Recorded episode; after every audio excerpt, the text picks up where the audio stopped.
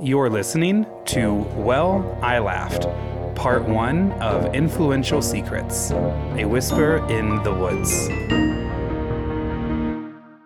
From WIL Studios in Denver, I'm your host, Grant Thomas. I just, I have said, oh, are we recording several times, and I am slightly aware that we are recording right now this the top of the recording which doesn't happen that often Yeah, So- and if you, um, I can't even say if you just listened to episode 24 because Hmm. that's a whole different thing. If you just listened to episode 23, know that that ended half an hour ago, Right. maybe. And in that time, I showered and put on a different outfit, and he put on a hat I put on a hat because we have a dinner party after this, and I had not left the couch since I got back from my 5K. So I was Wait, feeling. you run 5Ks? I run 5Ks. I can run 5Ks. I can run 5Ks. Also, I think the original quote was I run 5Ks, not I can run 5Ks. well, now it's I can run 5Ks. It's canon. I've been misquoted, but that's Oh, fine. I mean, it's true. I can run 5Ks. Actually, today's little run, which again, episode 23 girlies, same day. So we're talking about the same run. Um, I was wearing my little Pride 5K shirt. I love that. I always like to call that the big gay 5K. That's not what they call it. They call it the Pride 5K. Yeah, in my head, it's always been the Big Gay 5K, Right. and that's because I think I learned about it from you and Tyler. Yes, exactly. And here's the thing I'm sure gay isn't as inclusive of a term as they want yeah. for a pride event, but a big gay 5K, it rhymes. It And feels right. is all I'm saying. It's it's a big event. There's it a lot a of big event. gays. It's a big deal, and we love big deals. Yeah. Do you have anything else to add? No, just love a big deal.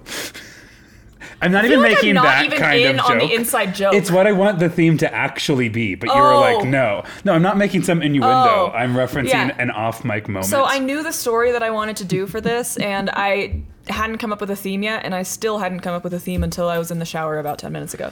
Uh, and the theme for the next three episodes, because I have a feeling we're going to not remember to Mm. put it on the on episode 24, is um, influential secrets. Or Influential secrets. maybe Grant will wordsmith it and change it. I don't know. We'll see. We'll find out. Whatever's published, if Yeah, whatever came right before we started this, that's the theme. Well, it's such a fun um, push and pull too, Mm-hmm. because uh, I am, I think, a bit more of a wordsmither of the two of us, but also a lot less productive than you are. So uh, we'll see which force wins. My own laziness, because I'll be all for it, and then we'll have the dinner party after Yeah. this, which I'm very excited about.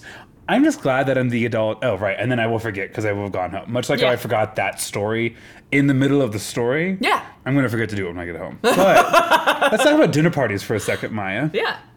What about them? I love dinner parties. And I, love a also party, too. love that I'm the adult that goes to and hosts lots of them. Mm-hmm. As soon as I mentioned a dinner party, I was like, yeah, Grant would be interested.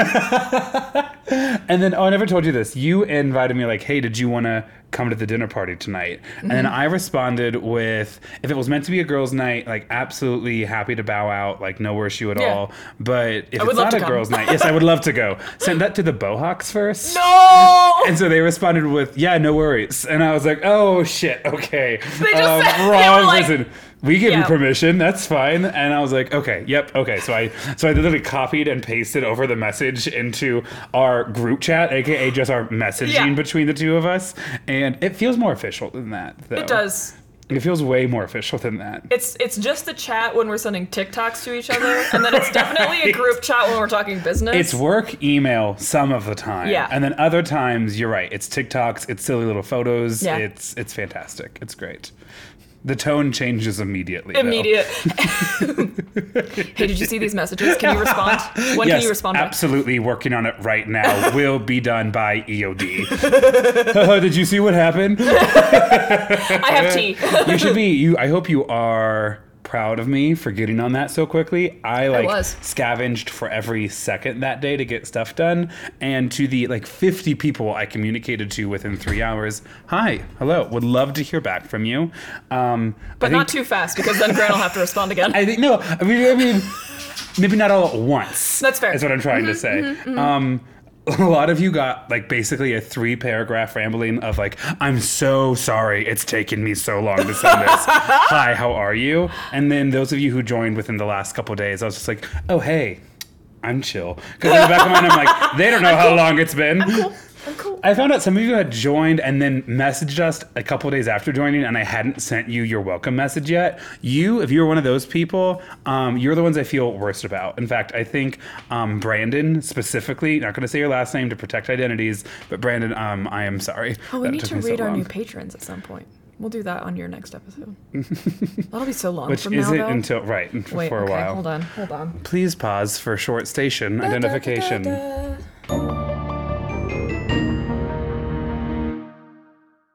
New patrons. Um, sorry we haven't done this in a while, but it's always more fun when we don't do it for a while because then there's a lot of you, and it feels it feels like we have a little community. It's like more than a little community now. Oh, we it is. are It's like a, a little commune. I we are think. getting we are rapidly getting close to more patrons than my parents' hometown has people. Uh, we are a electoral force Yeah. at this point. Okay, so um, okay, Caitlin M, Caitlin E, Brendan D, Samuel O, Blakeney. I think that's a username and not a person, but that's what shows up on my Blakey. screen. Blakey? Bla- there's an N. Blakeney. Anyway, Aaron H, Brandon R, Christina M, Alex Z, Esther M, Sabrina S, Cameron D, Jenna B, Christina R, JL M, Gina F, Laura, Nicole, Chloe K, Emily C, Talitha R, Olivia Y, Brianna H, Kristen D, Jenna L, Chris R, Sarah G, Itzel S, Casey, uh, a different Casey than my Casey, I'm sure. Uh, Aaron, Amanda G, Marin P, Che, Allison N, Maggie E, Randy W, Genevieve T, Emily S, and Nicole L. Welcome. Welcome. Thank you for being here. We love you. We hope you have enjoyed the especially unhinged content.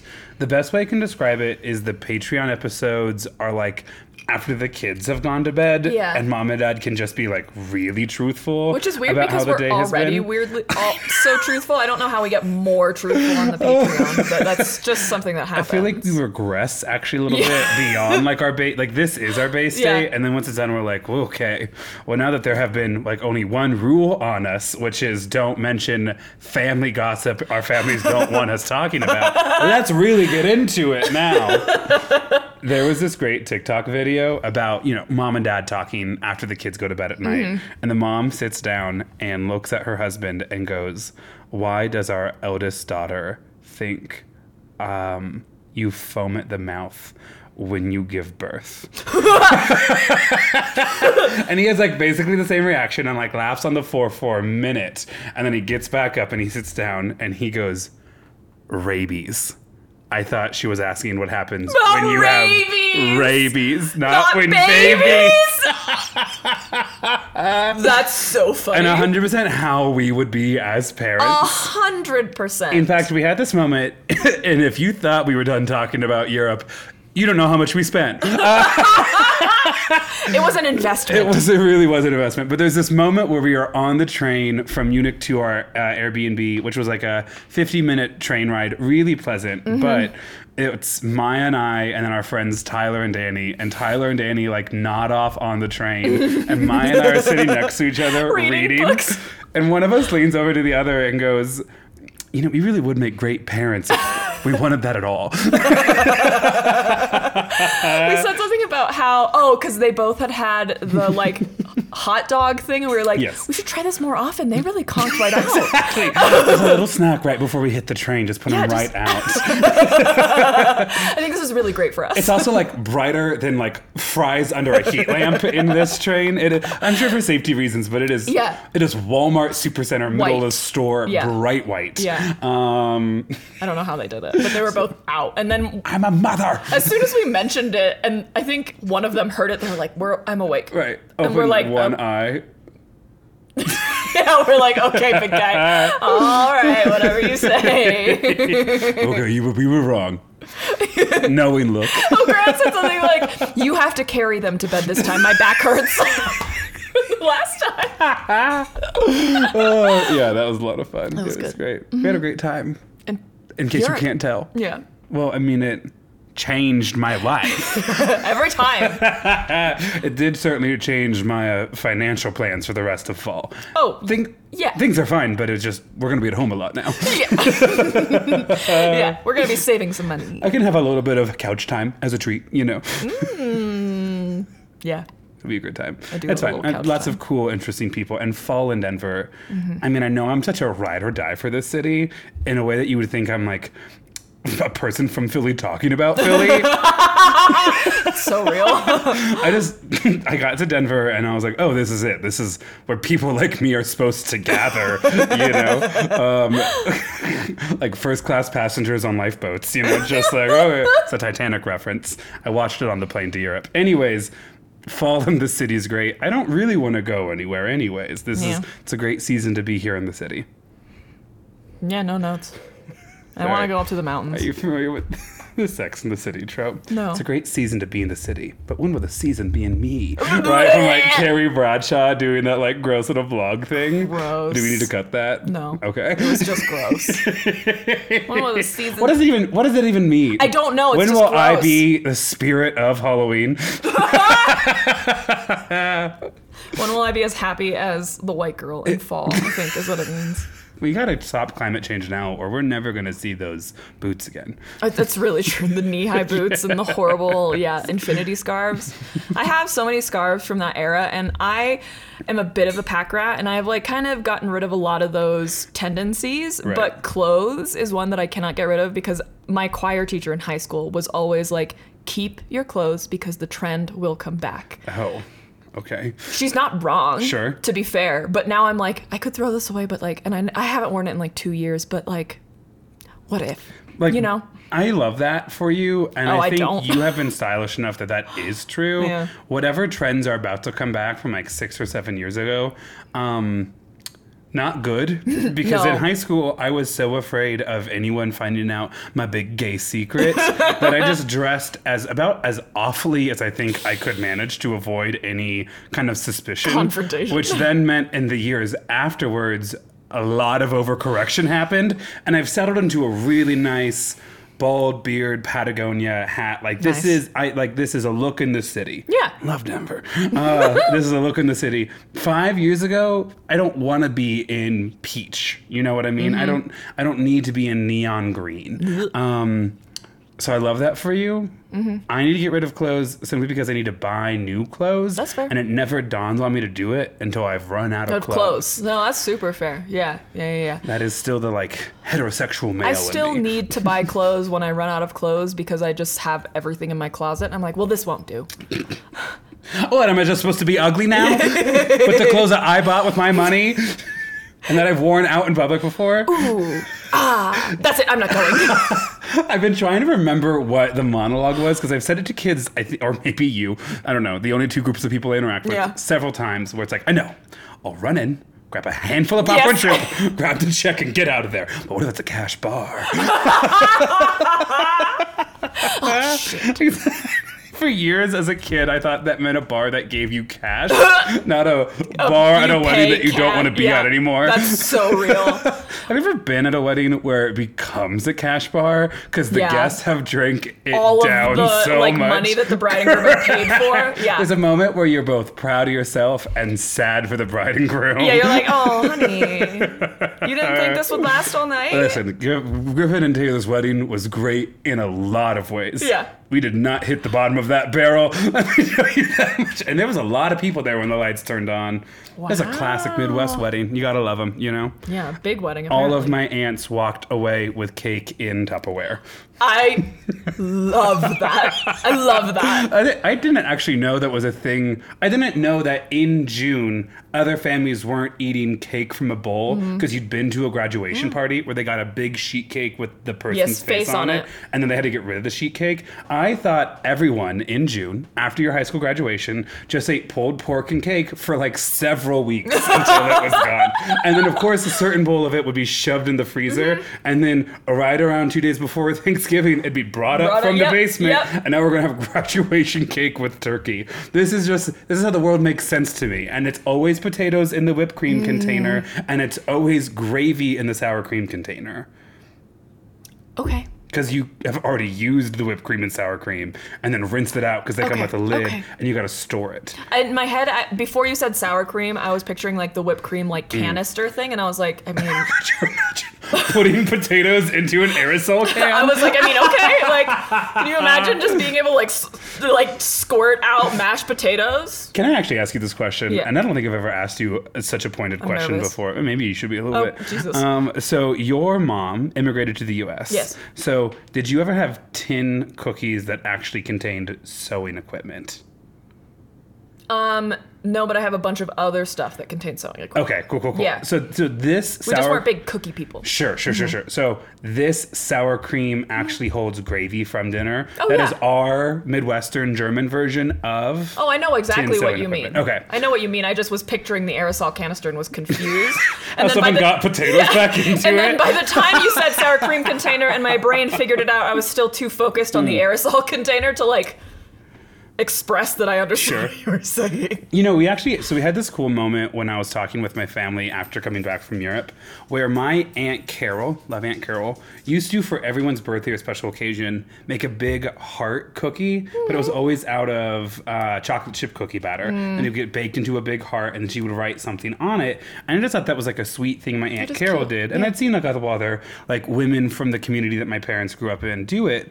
And then we were in Munich, and it was yeah. giant gingerbreads that, other than the cookie dough actually being different, Yeah. looked exactly like what my aunt had always made us.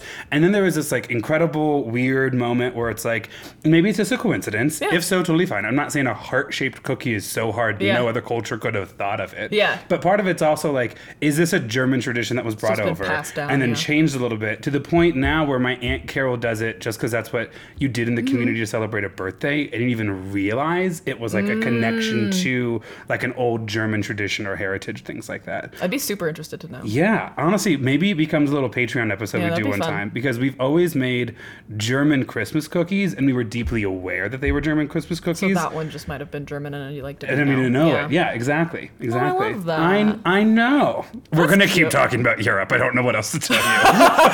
It's a shared experience that we have. Yeah.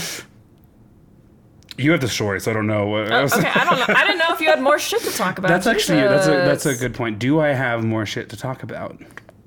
Oh, actually, yeah, I do. Yeah, there it is. Got this idea from TikTok. Oh god. I you guys already know I was this child. That's not going to surprise anyone. you, I'm curious if you were this child. Did you ever choreograph a little dance Mm. or conversely put on a little play when you were a kid and there was a family reunion? We never had family reunions. Oh, fascinating. Yeah. Okay.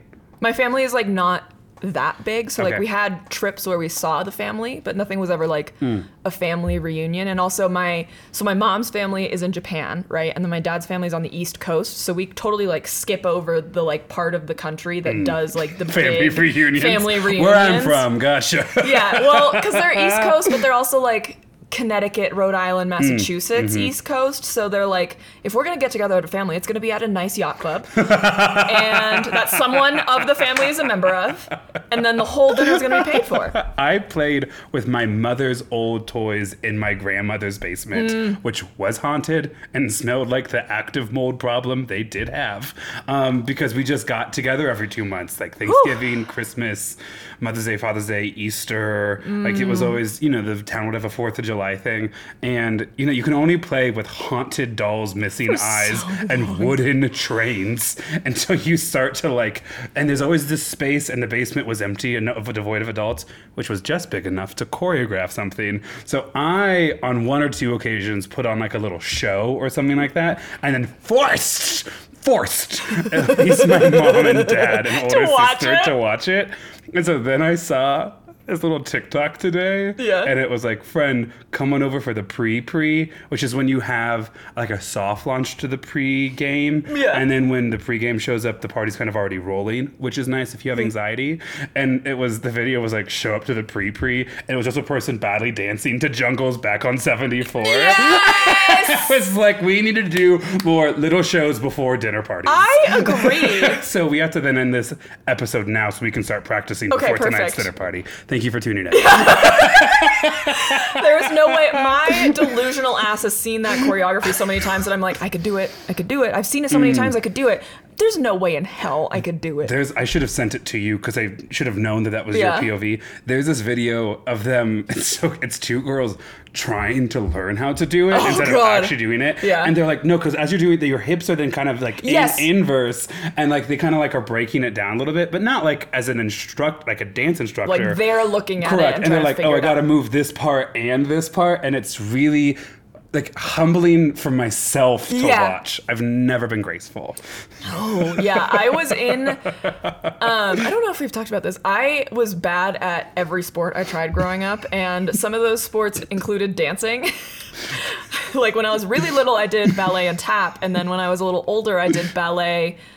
I did I did ballet and jazz. I ended up stopping ballet because I was better at jazz, but I've like watched the videos of my rehearsals because when I did that, I was probably like 13 or something. so I was like old enough, but I was like, girl, there's no dancing in your future. Like, you gotta take a lot of up. lessons to get good enough at that. And it was, yeah, yikes. Jacob once had a doctor, uh, a new doctor, after doing a physical, Mm-hmm. looked at him and goes, Hey, if it makes you feel any better, physically, you could have never been a professional athlete. and he goes, What? And he goes, Oh, yeah, like just like a lot of guys your age end up kind of like asking that question and just. You couldn't. and Jacob's fit. He's like maybe one of our He fittest is. people. Doesn't he run like, or he has run like marathons? Yeah, well, yes. He ran a marathon, doesn't really want to do it again, but he's going to do the half marathon with me. Oh, really? Because again, this is also being recorded before that half marathon Yeah. happens. Um, during my wedding speech at my brother's wedding, Yeah. which just killed. It just it just killed. In case you haven't hire heard me. talk about it. Yeah. hire me. Anyways, um, there was this joke, and it was um, just echoes of my childhood. And so the line goes, "Growing up, Griffin and I, you know, we were often compared with each other. It was like, Grant, why can't you catch the ball as well as Griffin? Grant, like, watch how Griffin catches the ball. Grant, were you watching? Why can't you still not catch the ball like Griffin?" It's funny because I'm the one that says it. So I, when I wrote my college essay, I wrote. I didn't actually need to do one for mines, but I did one because I was like doing that thing where I was convinced I wasn't gonna get in. Um, Looking back on it, I probably didn't need to. I doubt anyone even read it, but I did it, and I wrote about how I could not. I was like so determined to find like a sport or an activity that I was good enough at. Um, to like make it my hobby and how that's like kind of how I approach life and I was mm, whatever. Um, but so that was my topic and I had my AP lit teacher like review it with me and I, I like didn't realize this when I was writing it, but at one point I like was talking about how I'd tried so many like ball oriented sports, right? And I had had the sentence I had taken too many balls to the face.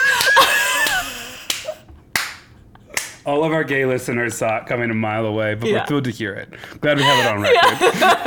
my teacher just started laughing and she was like, "You need to change this." And I was like, "Fair enough. I, I hear it. I hear it back. Go ahead hear say it back this now." out loud to me right now. Go ahead. Let me know what you think you should do with the sentence. And I was like, "Oh god, that's so embarrassing." oh jeez. oh god, that's that's an issue too in my mixed grade level class. Is a younger kid will say something, and all the Mm. Older kids know, will laugh, yeah. and the younger kids don't know, and the older kids do know, and I'm then stuck in this like terrible catch twenty two situation where the kid wants it to be explained to them as to what they said that was funny, and obviously you can't. But then you need to also reassure the kid that they're not laughing at them. Yes, that it's just what you yes, said yes. was f- funny to some people.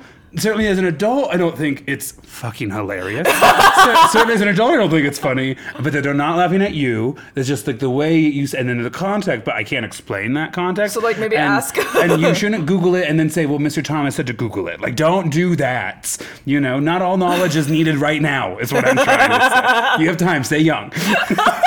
they weren't laughing at you, kiddo. Yeah, that would funny. ruin me as a child. I had so much anxiety. Oh my god. Okay. Well, are you ready for the episode? Uh, yeah, uh, eager. I don't even know what the theme is. Oh, it was um, important secrets. Influential And secrets. influential, is important. Ah. influential secrets. Influential secrets.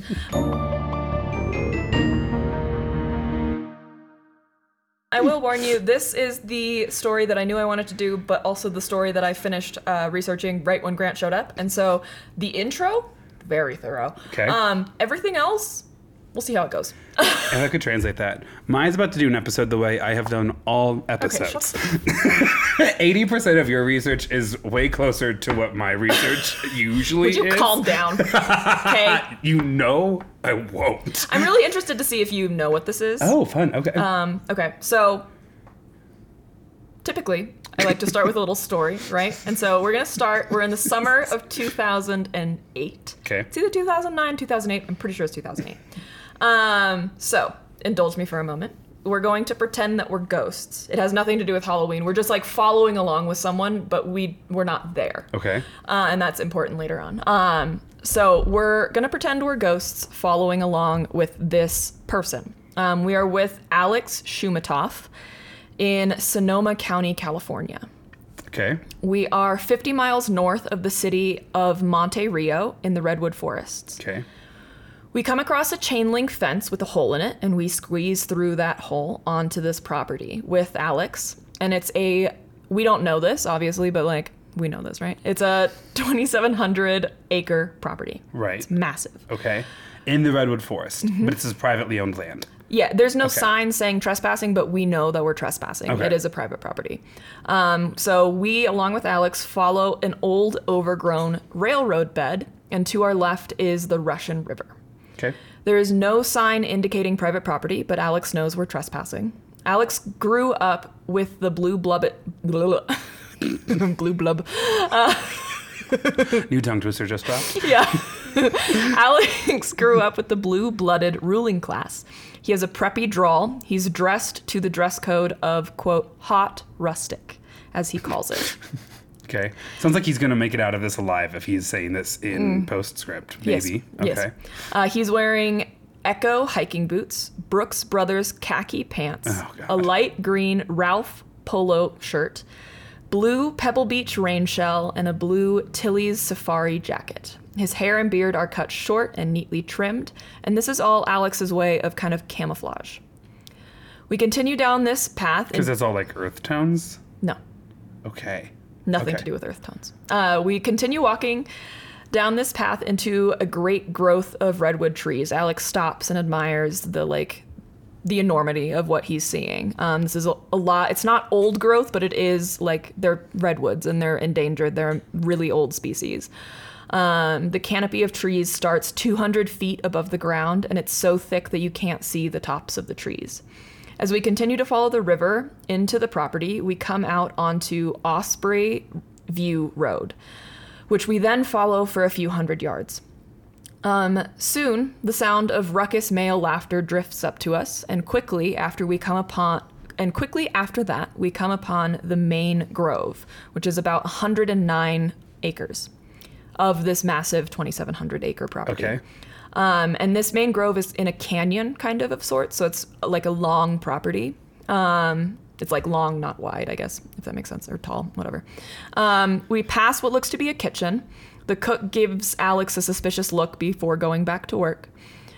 Uh, we continue down the path past some camps and come across a lake.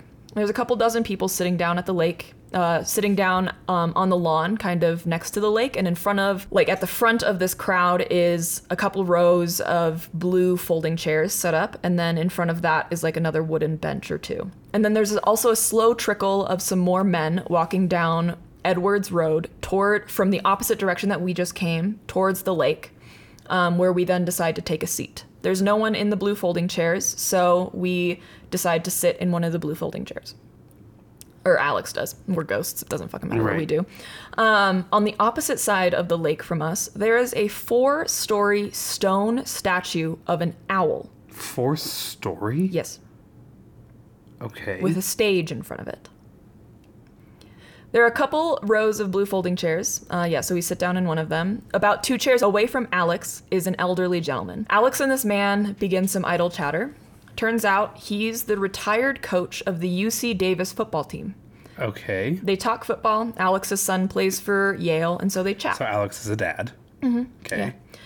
Alex looks at the program he's come by and notes, quote, You sure have a good time here. And the old coach replies with a blissed out smile, quote, Yes, we sure do.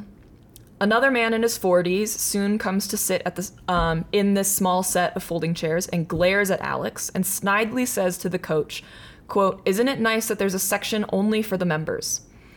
Alex doesn't really understand what he's saying, so he tries to be nice, trying to break the ice, and says, quote, I hear McCain is coming next weekend. The man responds, quote, There's no way McCain would come here ever.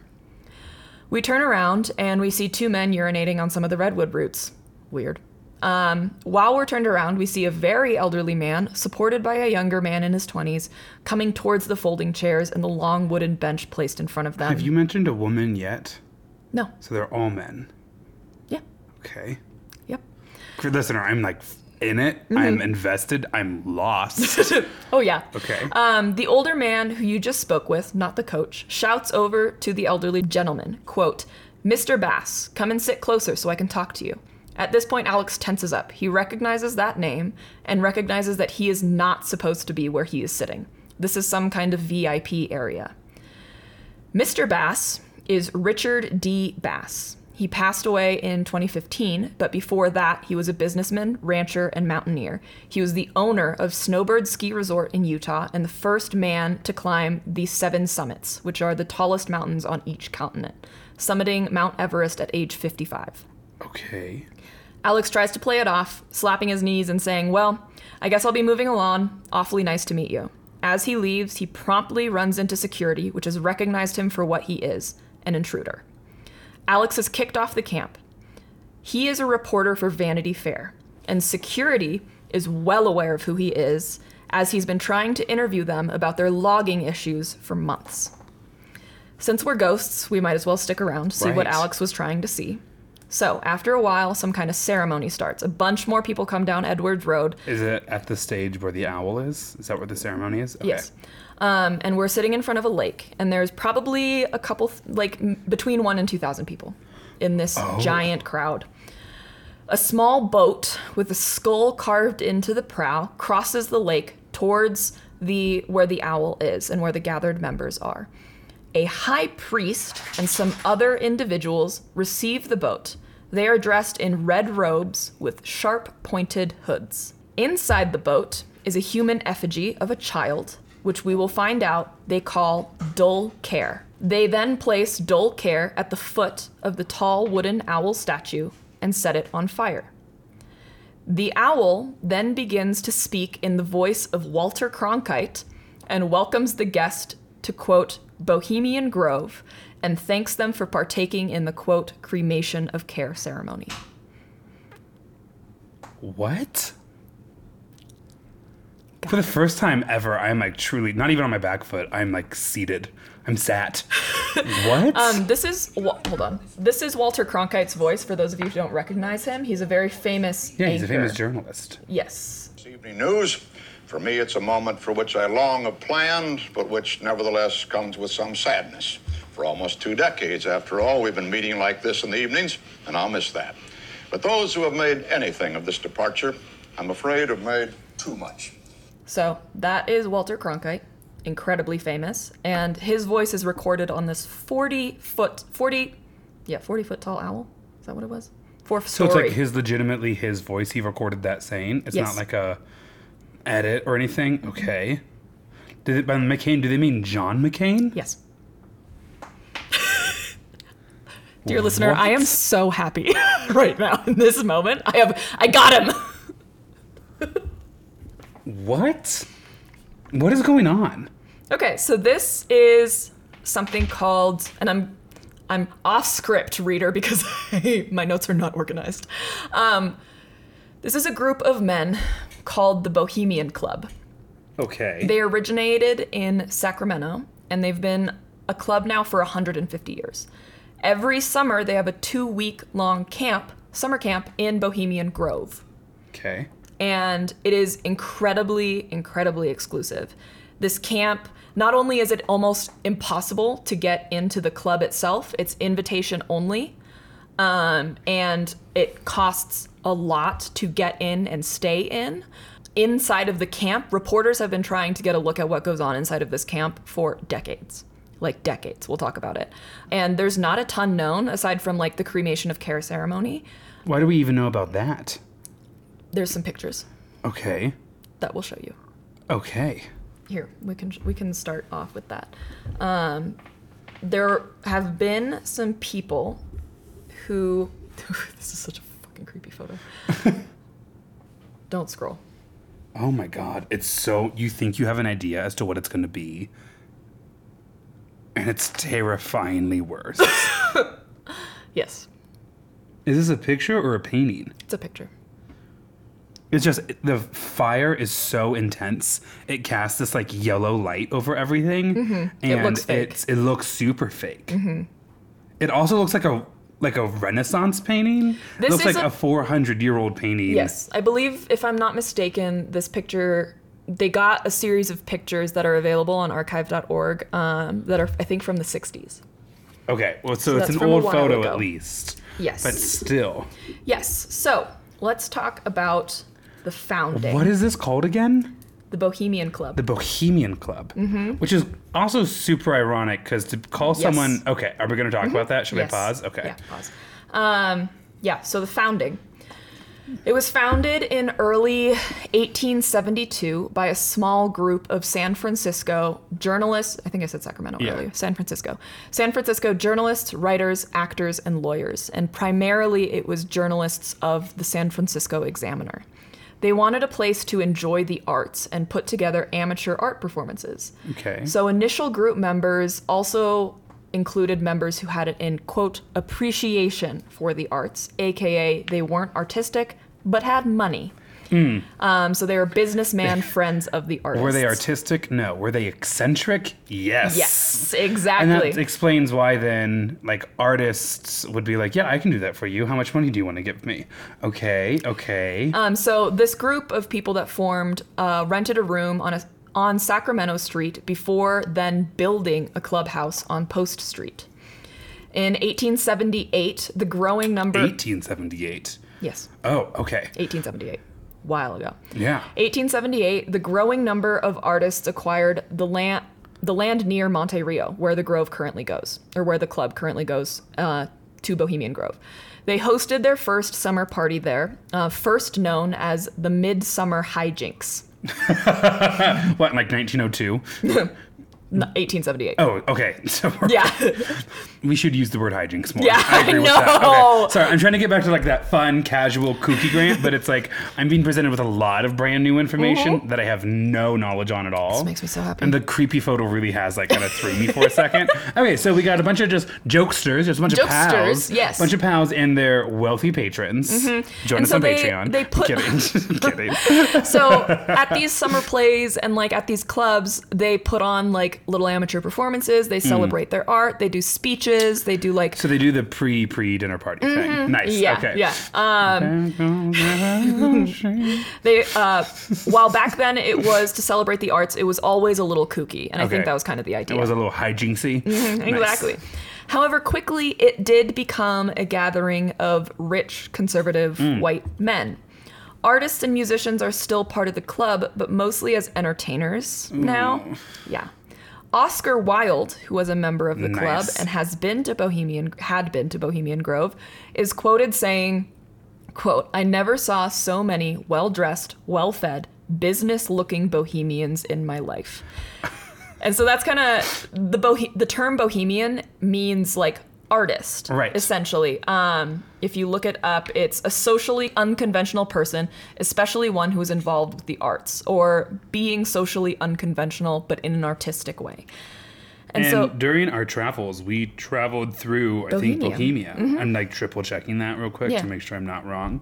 Um, sure yes, did. we were correct. Okay, yeah, we, did, we used to travel through Bohemia. Yeah, you're an artist, you have a carefree lifestyle, Yeah. coffee in the morning, booze in the afternoon, coffee and booze in the evening, bunch of bad poetry, you know, living in a poet flat. Exactly. You know, things like that. And so you had that community, and then there was a bunch of really rich old people who That were slowly- like, well, what a great time to make business connections in this, a secret club that we pay for. Mm-hmm. Oh, fascinating. yeah, and so that's why Oscar Wilde is kind of saying, well, these aren't fucking bohemians. Also, also Like- really curious because uh, Oscar Wilde was at least, I think, at least partially part of the aristocracy in England. Mm-hmm. So like, was an artist, but also kind of like spoke was like kind of both sides of that Yeah, coin. yeah. fascinating. So their motto is a quote from Shakespeare's A Midsummer's Night Dream. of course, a midsummer's hijinks. Yes, weaving spiders come not here, which means to leave all outside business and concerns at the door. weaving spiders come not here. And so on their clubhouse, there's I don't think I saved a picture of it, but there's like this um, I don't know engraving of an owl, and then it says "Weaving spiders come not here" on it. Um, Really cool tattoo idea. Also, by the way, with a little like cobweb in between some of the words and stuff. Once you see who's a member of this club, you will no Mm. Like longer Jane that. and Walter Cronkite. Yeah. So we'll talk about the setup, and then I'm gonna go into some of the like notable history of the club. Um, yeah. Okay. So the setup, it's as I mentioned, it's 50 miles north of the city of Monte Rio. This is where the Grove is, not the clubhouse. It's a 2,700 acre property in the redwood forest of Sonoma County, and um, most of the activities take place in the 109 acre main grove. The remainder of the land being forest, all redwoods. Um, and like some um, Douglas firs, I think they said. Okay. So, and there are 120 separate rustic camps, and all Camps all or cabins? Camps. It Okay. some of the camps it seems like have very different vibes. So you kind of get each member is assorted to a camp, and it's not like one person per camp. It's Sure. like you are assor- sorted based off of like similarities in your background. You got to so fit like, 2,000 people. So yeah. yeah, so okay. like Harvard members typically will all go to one camp, Oh. or if you're really into theater, you go to like that camp. Imagine being a camp. camp counselor for the people who run America. we will get oh into shit. it. Okay. Okay. Fucking nuts, bro. um, I really wish I'd had more time to like really like flesh this out, but it's just like Little culty always best. Have a little fuzziness on the edges. fuzziness on the edge yes so um yeah the fanciest of the clubs is mandalay and then ironically the second fanciest is hillbillies and they all have kind of weird names like that um and s- they were saying that some of the clubs it can range from anywhere from like literally a teepee with no electricity and like Okay. canvas to fully fleshed out cabins with private chefs Sure. like that's the range that we're talking about here. So Mandalay and Hillbillies are the two like big ones. Um, other camps include Derelicts, Five Easy Pieces, which is the music and theatrics camp. Poison. Wait, that's where they put all the ars- artists. That's where they put all of the businessmen who want to be artists. Oh, okay. know. yeah, there's some musicians and artists still in, but um, yeah. Poison Oak, Rattlers, Caveman, which is where Richard Nixon was, and then Highlanders, which they wear kilts, which feels like cultural appropriation, but whatever. Anyway, um, and then as I mentioned, the creepiest part, which is literally, I had this story in my notes app as a story to cover, and I didn't remember any of the details or like what the name was even, and all I had was that weird camp with the owl. So is the stage one of the camps? Is that what you're saying? no, it's just one of the gathering places. Oh, okay. Yeah. So there, like I mentioned, is an owl with the voice of Walter Cronkite. Giant, like stone carved Stone, owl. yes. Um, go on our Instagram, we'll post it there. Uh, it's a 45 foot tall stone owl. Why the owl? You may ask, as does everyone. Um, owls have been linked to the Illuminati and Masons, Yeah. and ultimately, like they don't, we don't know why they chose an owl. But um, you'll notice people with tin hats. I think is what the article said. People with tin hats will notice that there's an owl in the corner of every dollar bill. What? There is a little owl. Really? I think that's probably why it's linked to the Illuminati. Illuminati and the Freemasons. Yeah.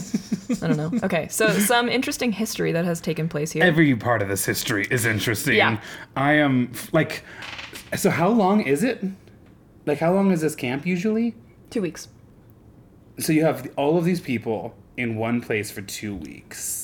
Thank you. Okay, so same exact thought. I'm just saying. I'm just having. saying. They're all there. I saw this thing on TikTok, and it was like actually, there's like an Aspen ski weekend is like a great.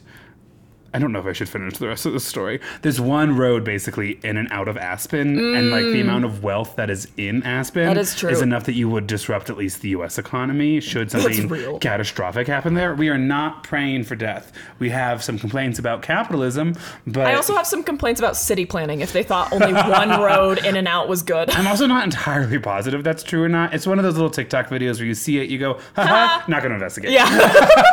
Not gonna follow up. Yeah. There's too I much information out there. From jungle, it's fine. Okay. More dancing videos. Okay. Anyway, uh, some interesting history that is that has happened here. Um, the California Forest Preservation Movement began with the Bohemian Club. Okay. But this was early Bohemian Club. Right, and if also probably to keep their secrets, not to keep this, the forest. No, Oh, it was just early, early on. I'm not where there were saying.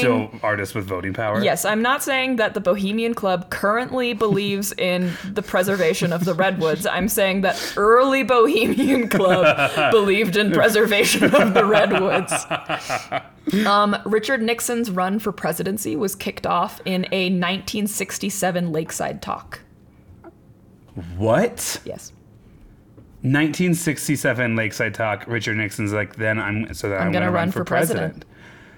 Also, in the story you first told us about Alex, are we gonna meet the Yes. names of the other two people other than Bass, who you said? We're not going to meet them, no. Okay, so let that go right now. Yes. This is uh, Oh Richard Nixon and. Reagan at the camp. It looks it looks fake. Yeah. Like um, oh, what's oh, what's his? Not Keegan Michael Peel. He's the film, Mm, yeah. he's the family, right? It's giving his haunted vibe. It's like classic Americana. There's like a piano somehow in the background. There's like these flags hanging. They pin something to a tree. They're all in like I guess casual suits. They 100% look like uh, they are plotting to like Yeah. evict orphans from a home Yeah, or like to burn a home from Lots mothers. of white men. It's it's not even the fact that they're all white. It's that they're all white and they have faces that look like they are scheming how they could like Yeah. invade second countries and third countries. Yeah, and- so that was 1963. This is another picture. Um, oh, this is Oktoberfest. It's of their like dining hall, and I didn't realize until now that they're all looking at the camera for the Yes. picture, and that's really creepy. I mean, that's how It's just group too many photos people. get It's taken. just too many people. I didn't. What, would it be better if they didn't all look at the camera I would and they were appreciate if just it was a candid. okay? Oh, if, They're like eating. a, a candid and half the campus staring directly at you. That sounds so much worse. what I keep looking for in these photos is this. Where is the Shut- staff? Oh, we'll talk about it. Mm-hmm. Okay, because I'm saying there's no way this many people who Yes. Mm-hmm. do not take care of themselves gather together. Girl, Like, you are right on it. We go on camping trips with our friends, and for the most part, we're all rugged enough to like bring our own stuff and like brush our own teeth or things like Yeah. that. But there's always a moment or two where you're like, "Oh, this is a lot easier when I'm at my house to like take care of myself." Yeah. Could not imagine what men who couldn't make scrambled eggs are doing in the middle of the forest. Okay. Yeah, um, I love. I took this from an article from the Bold Italic, and the article that this person does, I forgot to get the name of the author, but um, they're so sassy with it. And so this photo of them all in the dining hall or dining area says her caption or their caption was "Spot the ethnic women." Jk, there are none. Yeah. Yeah, yeah, yeah, yeah. Um, okay, we'll get into those later. So I've moved past the this is creepy and now have accepted the this is actually exactly how I think all of us understand the world to be Mm-hmm. and let's riff on it for the next hour or two. it's really real. Okay, so yeah, Richard Nixon's presidency was kicked off there. Edward Teller is said to have planned the Manhattan Project there. Oh. Um, probably not at the Grove, but at the club, uh, the clubhouse. Kissinger made his speech. Um, Do we need a foreign policy there? Um, Peter Phillips, a Sonoma State University Scientologist who has published extensively on the Bohemian Club, calls it, quote, the global dominance group, end quote. Like, yeah, but it's like bad to hear a title on it, you know? Ooh. Okay, so now we're gonna get into the. It's like when they have the calorie counts on your McDonald's Yeah. meal, and it's like, Like, I don't wanna know. know. I don't need it to be confirmed. Like, I know. I know. I get it. I Like, get it. It is good to know, but I don't need to know. I want to opt into that. Correct, 100%. Okay. It's like a peel away sticker. I can check later. So that creepy ass ceremony I described yes, at the where beginning. they burn the effigy of, Of a, a child, child. Which makes sense since Henry Kissinger's there and lighting up Mm-hmm. villages that fill are full of children is one of Henry Kissinger's, war criminal, favorite thing to do. on the record. How did Dianne Feinstein not outlast him? That is what I want to know. It's so real. R.I.P. Rest in peace. Rest in peace. So, Cremation of Care. In 1893, Joseph D. Redding performed a play named Druid Jinx, in which Christianity is depicted defeating paganism converting the druids away from bloody sacrifices and other sinful acts. Sinful acts according to Christianity. What year is this play? 1893. So this is pretty early. So still artistic. Still artistic, Okay. and I think that's where some of the kitschiness comes from here. Okay. Um, they got so into the group as a whole, got so into warning against human sacrifice that they began recreating it. Just to scratch the itch for sure. Yeah.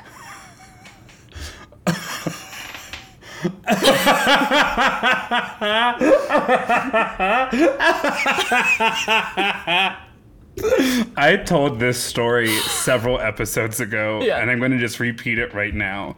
It's the loud kid in your class who's super homophobic, and at one point you're like, "Hey, like." No one else is thinking about this half as much as you are. Do you have something to say? You know, and Yeah. a lot of them are now mean and my friends. um, you can't be like, we all know what we could do here, and because we're not going to do it, we're just going to have a small little ceremony that recreates every step of it. To represent what we're not going to do. And to make sure that we don't, you know, cross any line, Mm-hmm. we're going to cross them all, and it's going to be a small effigy of a child. Because I understand it if a doll sacrifice doesn't do it for you, Mm-hmm. Yeah. and you want to see, well, I'm like, what's on the other? So we're just going to scratch, scratch, scratch, scratch the itch. Yeah. And we're going to get Walter Cronkite to talk about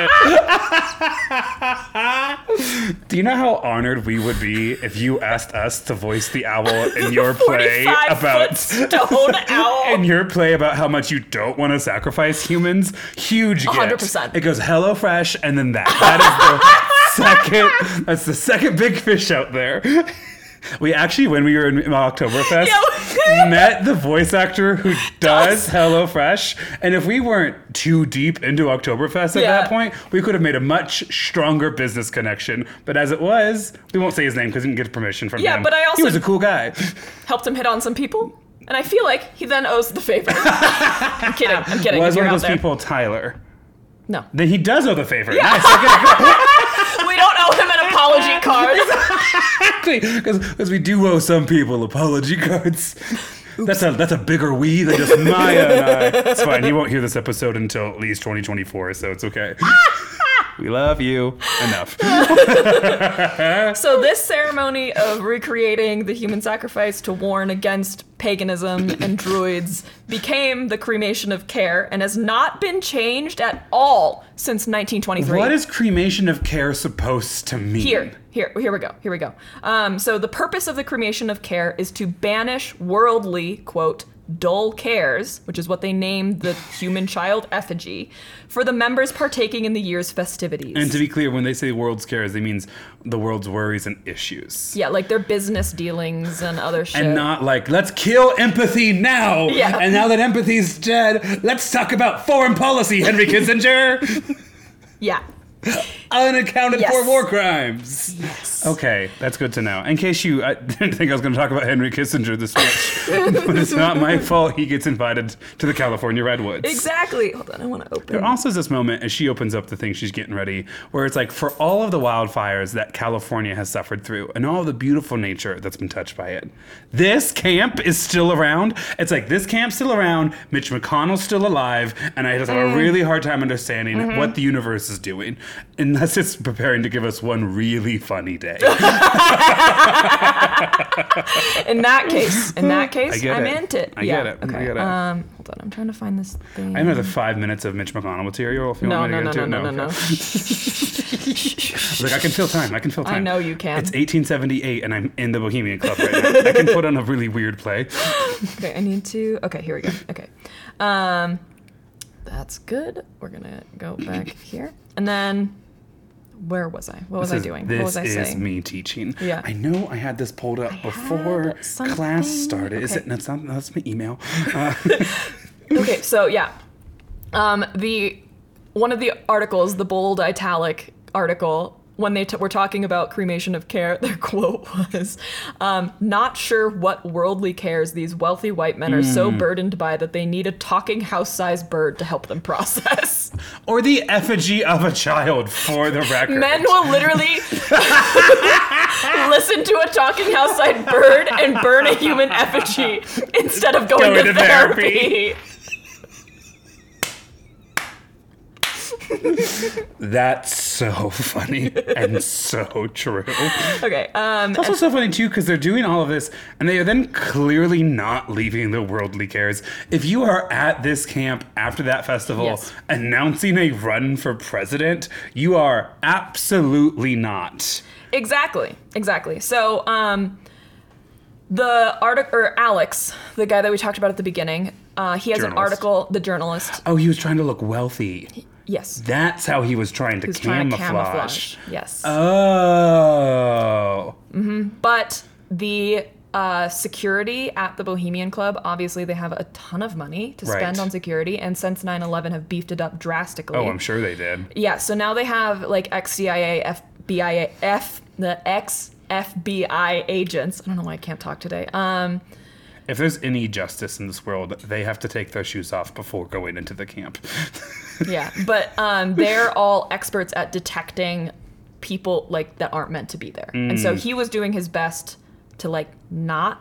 But he he made the mistake of sitting in the VIP area, and essentially that's what got him kicked out. He had a plan to see the cremation of care ceremony, and then he had a plan to go explore some of the redwood forest because the reason he went is because of their logging that they have going on. They're on. logging the land that they control? Yes. Because they don't have enough money? Yes. They're touching these ancient trees? Yes.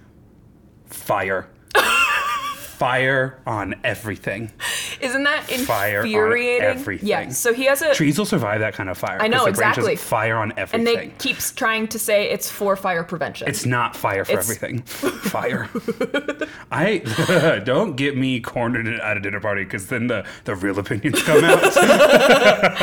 so if you're interested, he has a beautiful article. I'll get into a little bit of it in a in a moment, but he has a beautiful article that was published May 2009 called "The Bohemian Tragedy," and it's about oh, beautiful title. I know, right? It's about like their history with the redwoods and everything. That is it inappropriate for that to also be the title of our episode, The Bohemian Tragedy? Probably. It's probably a bit too much of a nope. Okay. I don't know. We'll figure it out. We'll, talk about it. We'll workshop more, it. More podcast business on the episodes. So in the story that I told at the beginning is basically the story that he tells. Um, kind of like three quarters of the way through, he's like talking about um, how he snuck in and got kicked out.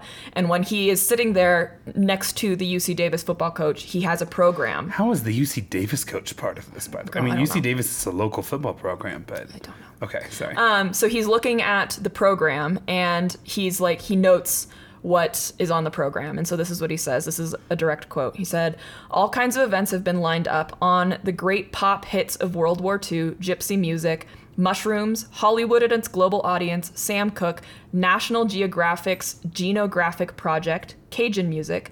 The talks at the lake and the museum re- re- reflect the growing anxiety of the Grove. Quote, America, we have a problem by Bohemian Norman Augustine. Um, another quote, or like, these are all titles of speeches. The Future Isn't What It Used to Be by Ken Jowitt. Jowitt. Other offerings, The Role of Nuclear in America's Energy Choices. Always Present, The Role of Religion on American Politics. Past Ideals, Future Strategy by James Billington. Bohemian and the Library of Congress. Tony Snow, a Bohemian and one of George W. Bush's more effective press ser- secretaries, is scheduled to talk about life in the press room. But he will die today, I will find out later, after a prolonged battle with colon cancer. They must not have been able to change the program. Um, there are two talks about the logging controversy protecting your right to a grove shower, i.e., fog dripping, fog drip precipitation by I have no idea by Jack Blackwell. Wait, how is how is it actually a toe into hippieism? Okay. Yeah, that's if they're talking about chemical warfare against your enemies. I have yeah, I Would don't not know. put it past this group. Um. Okay, yeah, this is about the conservation easement for the main grove, and Can I then s- sorry. no, you're good. I've.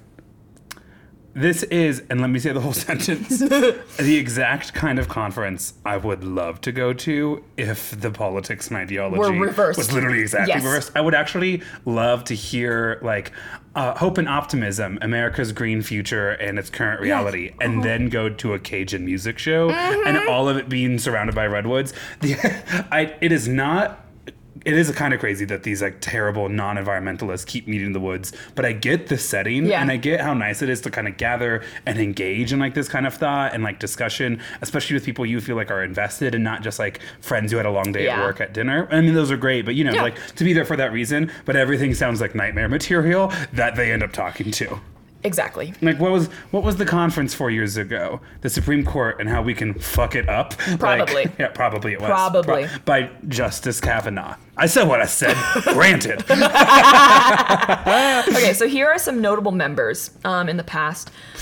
Some of the early members included Mark Twain and Ambrose Bierce. Um, he was a write. Ambrose Bierce was a writer in the late 1800s and early 1900s. Jack London, who was a socialist, who quote wrote a clairvoyant novel called Before Adam about a time when humanity was ruled by a small group of idiots who destroyed the world or who were destroying the world, which is ironic. Which is why then Christianity was needed. Yeah, of course. Um, Steve Miller of the Steve Miller Band, uh, two former members of the Grateful Dead, Mickey Hart, Oh. Bob Weir, Walter Cronkite, George H.W. Bush, Hmm.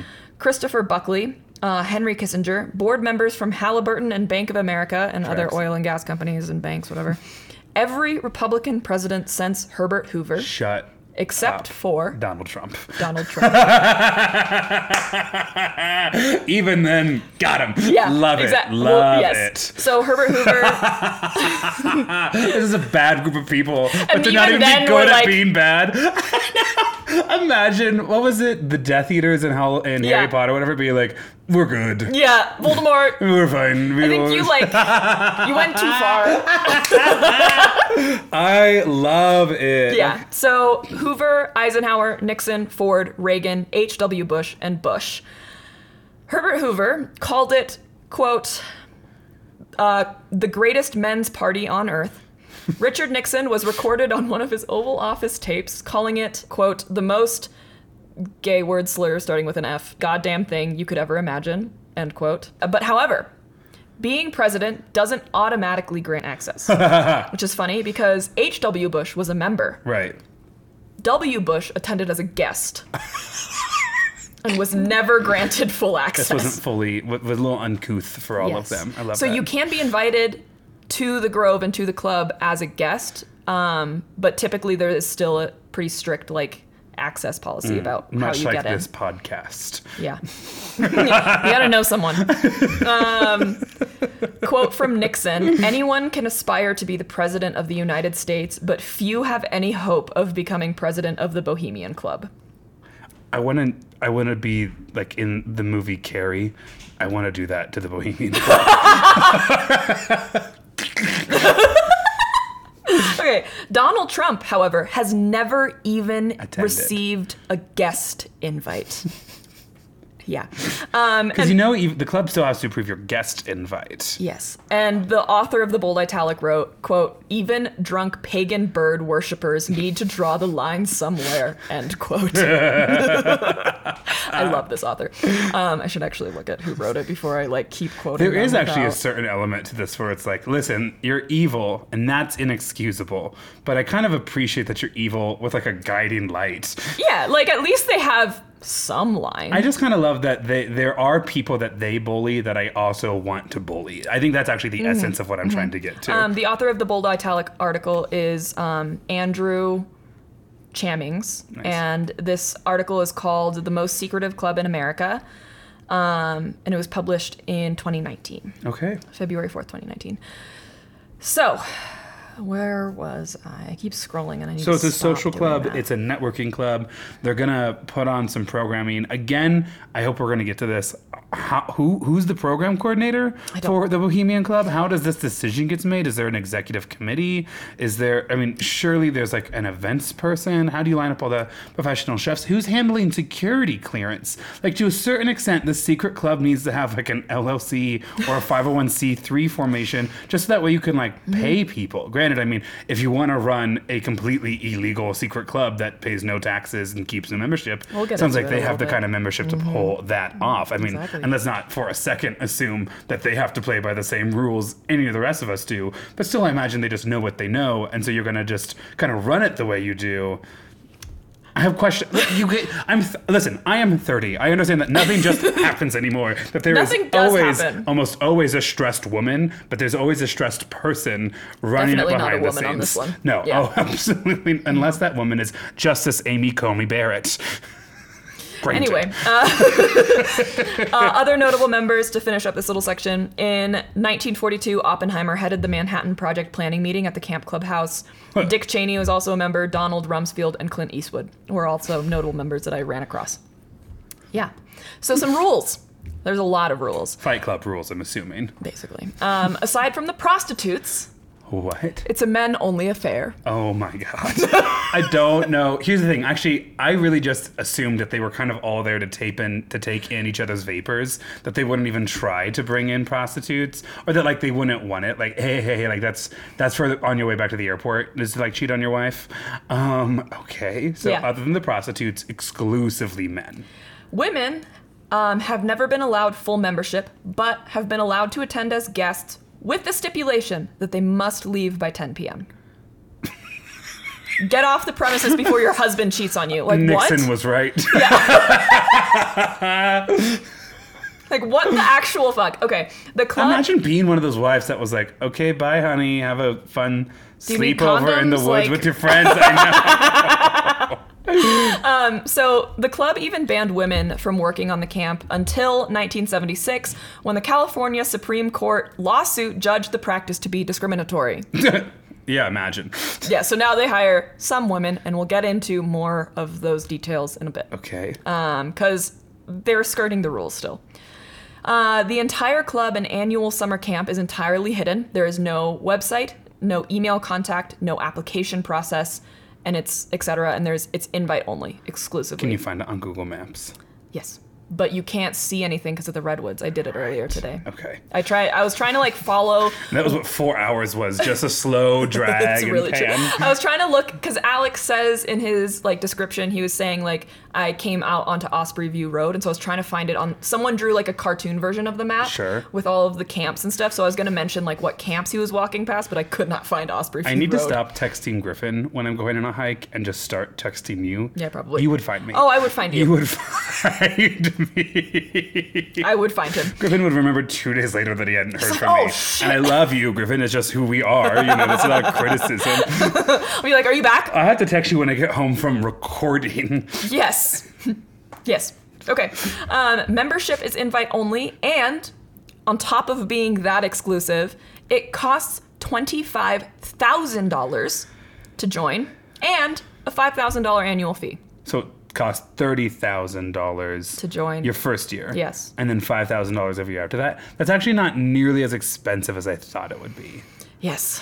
Um, the wait list to join, because there is technically a wait list of like people that have been invited, but like they're capped at how many people they have, is 15 years long. Fifty or fifteen? 15. Okay. There are 20,000 I mean, people gotta be dying men. on that list pretty regularly. Yeah.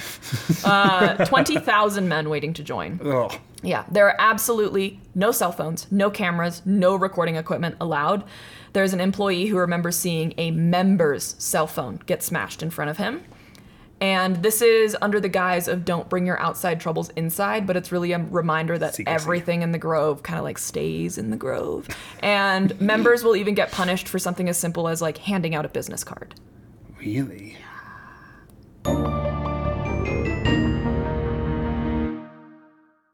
So, some ongoings. Um, this is where we kind of talk about what Alex, um, the Vanity Fair journalist, was doing. So, one of the main rules is that you. Okay, we're going to get into that in a second. I'm sorry. Um, first, one of the main rules is that you pee everywhere and anywhere, specifically on the redwoods. It's not like a rule, but it is like a socially accepted I would shake this norm. table if it wouldn't ruin our audio equipment right Yes. now. Isn't that infuriating? So it's possible that it's them trying to symbolically assert their dominance over nature. Um, many of them, but many of them are elderly and likely have prostate problems, and there's a lot of drinking involved. So it's also possible that like they're just not getting where they need to go, and now they've like made it a social norm. They're like, I'm just gonna pee here because there's no way we could have Yes. enough bathrooms. Um, here's a quote While the tawdriness of drinking a gallon of beer and urinating on a majestic redwood seems like just a playful regression into frat boy behavior, it is informed by the old conservative paradigm that men, parentheses, particularly, you know, the white ones, close parentheses, are far above nature in God's plan. huh. This author also points Huh. out that some of the same men relieving themselves on some of the most ancient and also endangered trees in the world hmm. are the same men lobbying for drilling for oil in the Arctic and not having a care in the world for how humans are dangerously changing the temperature of the planet. Fire. All of it. Yes. Um, between 1984 and 2005, the Bohemian Club logged 11,000. Um, ah, I fuck, I can't remember. It's like boards or something. Square. I don't know. Prime redwoods from and Douglas firs from their grove.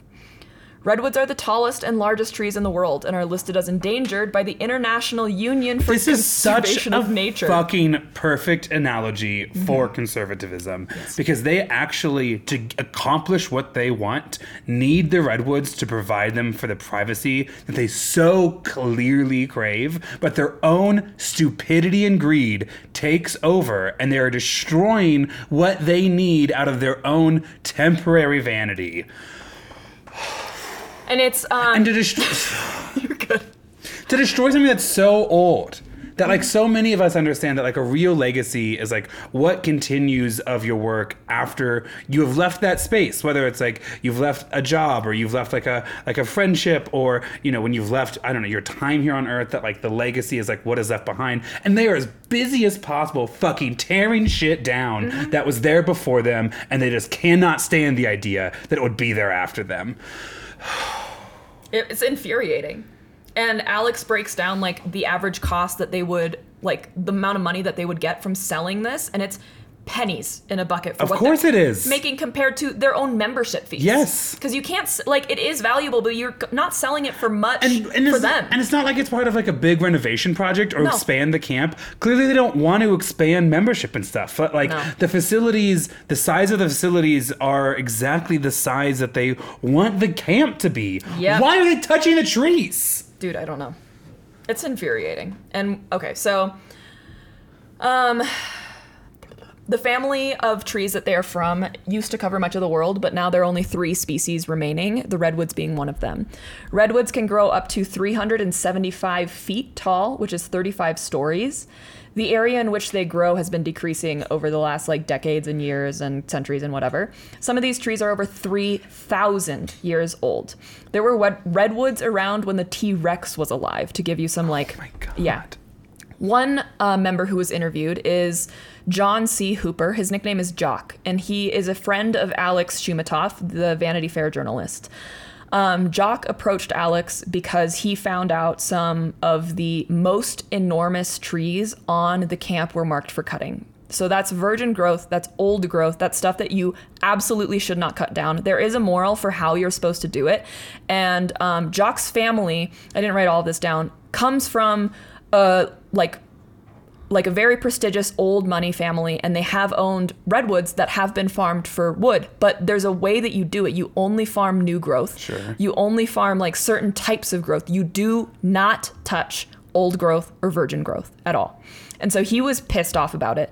So jock was a fourth generation bohemian club member but is now one of the loudest voices against the grove's forestry practices Jock has left the club and is now an organic family farmer with his wife Molly. As old as time. and I think he does have some redwoods on his property that he farms, but again, he farms it in the way that you're supposed to that helps promote growth and everything.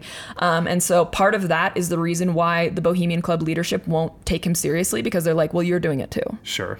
Well, I mean, they aren't going to take it seriously because you cannot, you truly cannot shame conservatives out of their bad. Yeah, they won't do it. Mm-hmm. They don't care for honor or for like logic. It's Yes. not part of their worldview. So uh, I think at one point when he was in the Grove, um, like I said, he's a fourth generation member, so he kind of grew up there, and he would go there to the Grove even when it wasn't the camp um, with his grandfather and kind of hike around because it is Sure. a beautiful property. And so I think at one point he was hiking uh, and he found there's like two or three big areas in the Grove. Um, they're called Bull Barn, Hollow Tree, and then another one is called like Kitchen Creek, I believe. And these areas have some of the tallest and oldest trees on the property. And so when he was hiking around, he happened across Bull Barn and Hollow Tree, and those trees that were in these areas were marked for cutting. And so that's kind of what set him off. And he was like, "You can't cut those down. Right. Like that's not okay." And so that's what kind of led him to approach leadership and be like, "You can't do this." And he was ostensibly told over and over again, like, "Mind your business." like get out. Um, and so he tr- uh, he then on top of becoming an organic family farmer and quit or like leaving the Bohemian Club, he started his own club called the Bohemian Redwood Rescue Club, and the Rescue Club has succeeded. Um, he started this club like 2005, and this article was written in 2009. So by that time, the Rescue Club had succeeded in getting the leadership to save the old growth in the two areas of the forest called Bull Barn and Hollow Tree. Okay. So those ones are not getting cut, but they're still logging other areas of There the was, forest. sorry, You're the way my brain has just like accelerated through space on this topic. During the pandemic, when we were all spending way too much time online, Oh, yeah. there was this idea about getting like thousands of people outside of Area 51 and rushing the gate. Yes, I remember that. Mm-hmm. Being like, they can't take all of us, and like the U.S. military absolutely They can could take, all have of drones. you. They have drones. But I don't think this has quite the same level of like automatic machine gun outside the front door. That's like what? How? Like it's two thousand really old guys, and then like the security service, sure, that like I'm sure is armed and stuff. Oh, yeah. But it's like. And I'm not. I'm not saying violence. I'm saying overrun the camp, ruin the weekend, get them Yes. to leave because they can't now speak their secrets, and like ruin it. Ruin for it for them a little bit. Yeah. you can't congregate all that people, all those people in one place who are like that, you know, well known, and not have the weekend be figure it outable. Also, like they already stole it. Right? Uh, Thank you. Like it's not even their original idea. correct. Yeah. Um, so he tried to bring, or Jock tried to bring it up with leadership about the logging issues and those two areas. This was before he left and everything. Um, he wanted to bring it up. He was like, this has to be a mistake. There's no way those trees are meant for cutting. Um, and he was politely told to mind his own business. He ended up leaving the club due to their logging. Uh, Jock learned that since 1984, 500,000 board feet of fir and redwood have been logged unbeknownst to the majority of the club. In 2002, Jock wrote a paper to the committee um, called Discussing the Negative Impacts of Logging the Grove. And this was given to the entire committee and then any other member who was interested or didn't Sure. know about the logging. Um, he w- received a reply from the club president saying, quote, we have received complaints from members that you are sending unsolicited views contrary to our timber management plan, which is in effect. This promotes disharmony in the club. in a word, it's, quote, unbohemian. Oh, I'm sure it is. Which Join is- the group think or get out. Which is ironic because unbohemian literally means like unconventional. Correct. And artistic. And so But to be bohemian means to be unconventional yeah, and yeah, yeah. artistic. So un- To yeah, be unbohemian is to be conventional Yeah. and realistic. Truth's such a pesky It's- thing. That's why they never bother with it. Yeah, and so to the club, quote, bohemian doesn't imply artist or being unconventional or moving against the grain or anything like that. It means um, towing the party line. Of course. United we stand. An unbohemian means being disloyal and is the worst insult a member can be called, like in their mind. So Jock continued his efforts with more papers, and in January 2004 received correspondence from the chairman saying, quote, We have devoted extensive time to the issues you have raised. For over a year they have been an agenda item for for almost all our meetings, and our decision is that our forest management pra- management practices will remain in effect. Hmm. And that's I think when he left. Okay, and that's it for logging. Um, my notes now transition really quickly, so I'm sorry. Uh, We live in honest. yeah, like I said, not really uh, a lot of thought. Um, so, five easy pieces I talked about earlier is Right. the music and theatrics camp on the Grove, and they do elaborate productions. yes, they theater camp. They do elaborate productions in makeup and quote drag. Okay. It's cross dressing. I don't want to call it, call it drag because it doesn't like have the cultural Sure. implications that drag does, but they're just cross dressing because they don't allow women To be there. to be there. Right. So they're doing the Shakespearean thing of being like, well, men play women, whatever. Right. But I don't get the impression that it's always like a respectful portrayal. At this camp that doesn't allow women? Yeah. Shocking. Um, one member is quoted saying, Sometimes the homoerotic themes can get weird. It's just I your this episode's been great so far Yeah. because it both confirms everything but also leaves you speechless and stunned. What I Mm-hmm. want to say is this, I am reminded right now in this moment in this episode just how truly freeing at least my queer identity Yeah. is. I think you share similar Yeah. ideas that like just how how absolutely freeing it can be to just express yourself and and, and enjoy whatever that version is Mm-hmm. of yourself and that for all of these stodgy miserable people who view that kind of freedom that you and I Yeah. love as you know a danger to society that they have to dip their toe in it every now and then to get a chance Again, to just to scratch that itch. correct just to much like Just the child prove- sacrifice just to prove. just to scratch that little queer itch, but they couldn't live liberated. So they have all the money in the world. They're surrounded by perhaps one of the most beautiful atmospheres, sorry, uh, amphitheaters that our green earth can provide. Mm-hmm. Yes. And they are still struggling to find the kind of freedom and fulfillment that you and I find living authentically in our lives here in Colorado. Yeah. And I hope they are unhappy. And I hope that when they leave, they have a it shitty gets life. worse for them. Yes. And then, I'm sorry, And this. that's not usually my spirit, but that is what it is. This little section I clearly did not really integrate into the rest of the notes, and so we're about to jump back and forth really quick. We'll make it work. And then we'll get into some really interesting stuff. So I'm sorry, we're gonna go back to the logging for like two seconds, I promise. Um, in 2009, the club acquired state approval for a logging plan allowing it to harvest 1.7 million board feet of redwood timber a year for 100 years. In California? Mm-hmm. and I'm not sure. Um, there is talk in the Al- in Alex's article, and I didn't get too deep into it to like record what they were doing. But I think what's happening is they kind of sold the Grove to some other type of organization to get away with that. Mm, of course they did. Yes, and I think that's kind of what happened. Puppet Company, Yes. Russian nesting dolls. Yep. Um, this is another quote from Alex. Um, these are just kind of like my word vomit notes from reading Alex's article. Um, so this is a quote from him. Um, the opening ceremony is called the cremation of care and features, according to Alex, quote, druidic, druidic, Masonic, Ku Klux Klan, and Oof. Aryan forest worship overtones. He also talks about some of the notable members, which I didn't get to sort into the correct category or of my notes, whatever. Notable attendants have included Rumsfeld Kissinger, two former CIA directors, Masters of War, the Bechtels, and the Basses. Board members for Halliburton, Lockheed Martin, Northrop Grumman, the Carlyle Group, the Rockefellers, Morgans, and more. Quote, many of the guys, in other words, who have been running the country into the ground and ripping us off for decades. Hmm.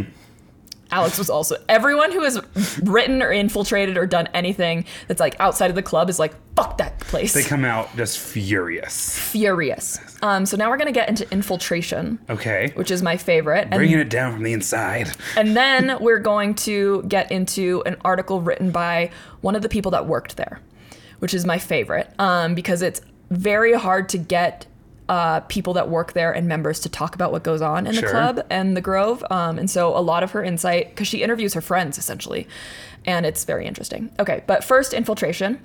A lot of journalists had tried to sneak in, or have tried to sneak in, or have been invited as guests and have tried to like write articles of it.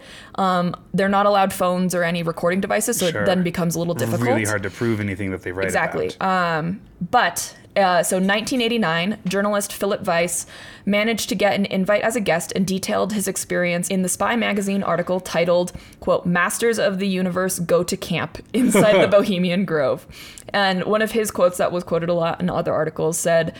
Um, quote, you know you are inside the Bohemian Grove when you come down a trail in the woods and hear piano music from a, amid a group of tents and then round a bend to see a man with a beer in one hand and his penis in the other urinating into the bushes. Um, in July 2000, another quote from the bold italic because this author is great. Um, Andrew is his name. Everyone quote everyone's least favorite barking meatball, Alex Jones, infiltrated the Grove. Well, filmed he it. didn't get an invite either. filmed it and made a frankly bonkers documentary. I watched the first bit of it. Nuts. It's- Is it? It's crazy. Hold yeah. on. Is it crazy because of what they capture on film, or is it crazy because you can hear Alex Jones speaking Alex Jones the entire time? Yes. Both? Yeah. Good. A hundred percent. I might actually have to catch some of that a little bit. Probably some of the only video footage of the Grove. Yeah. Mm-hmm. Yeah. Um, Joan, this is a continuation of that quote. Jones and his cameramen were expecting to find actual child sacrifices at the base of the owl. Of course they were. Instead, they just found a bunch of drunk, old, rich white men pissing on stuff.